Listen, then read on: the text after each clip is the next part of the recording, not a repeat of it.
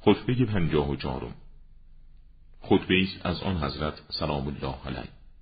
یاران خود را که در جنگ سفین مانع از نبرد با شامیان می شدند توصیف می فرماید.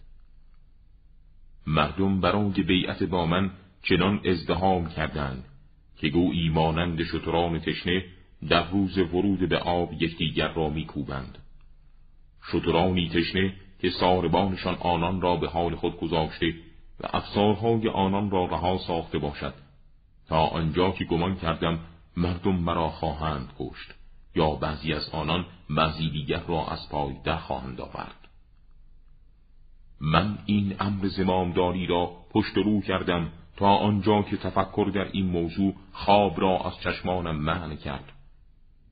چاره ای که برای من امکان داشته باشد نیافتم مگر اینکه یا با آن تبهکاران به نبرد برخیزم یا آنچه را که محمد صلوات الله علیه آورده منکر شوم. برای من گلاویزی جنگ و کارزار آسانتر از گلاویزی با کیفر الهی بود و مرگ و شکست دنیا برای من از مرگ و سقوط در سرای آخرت آسانتر بود.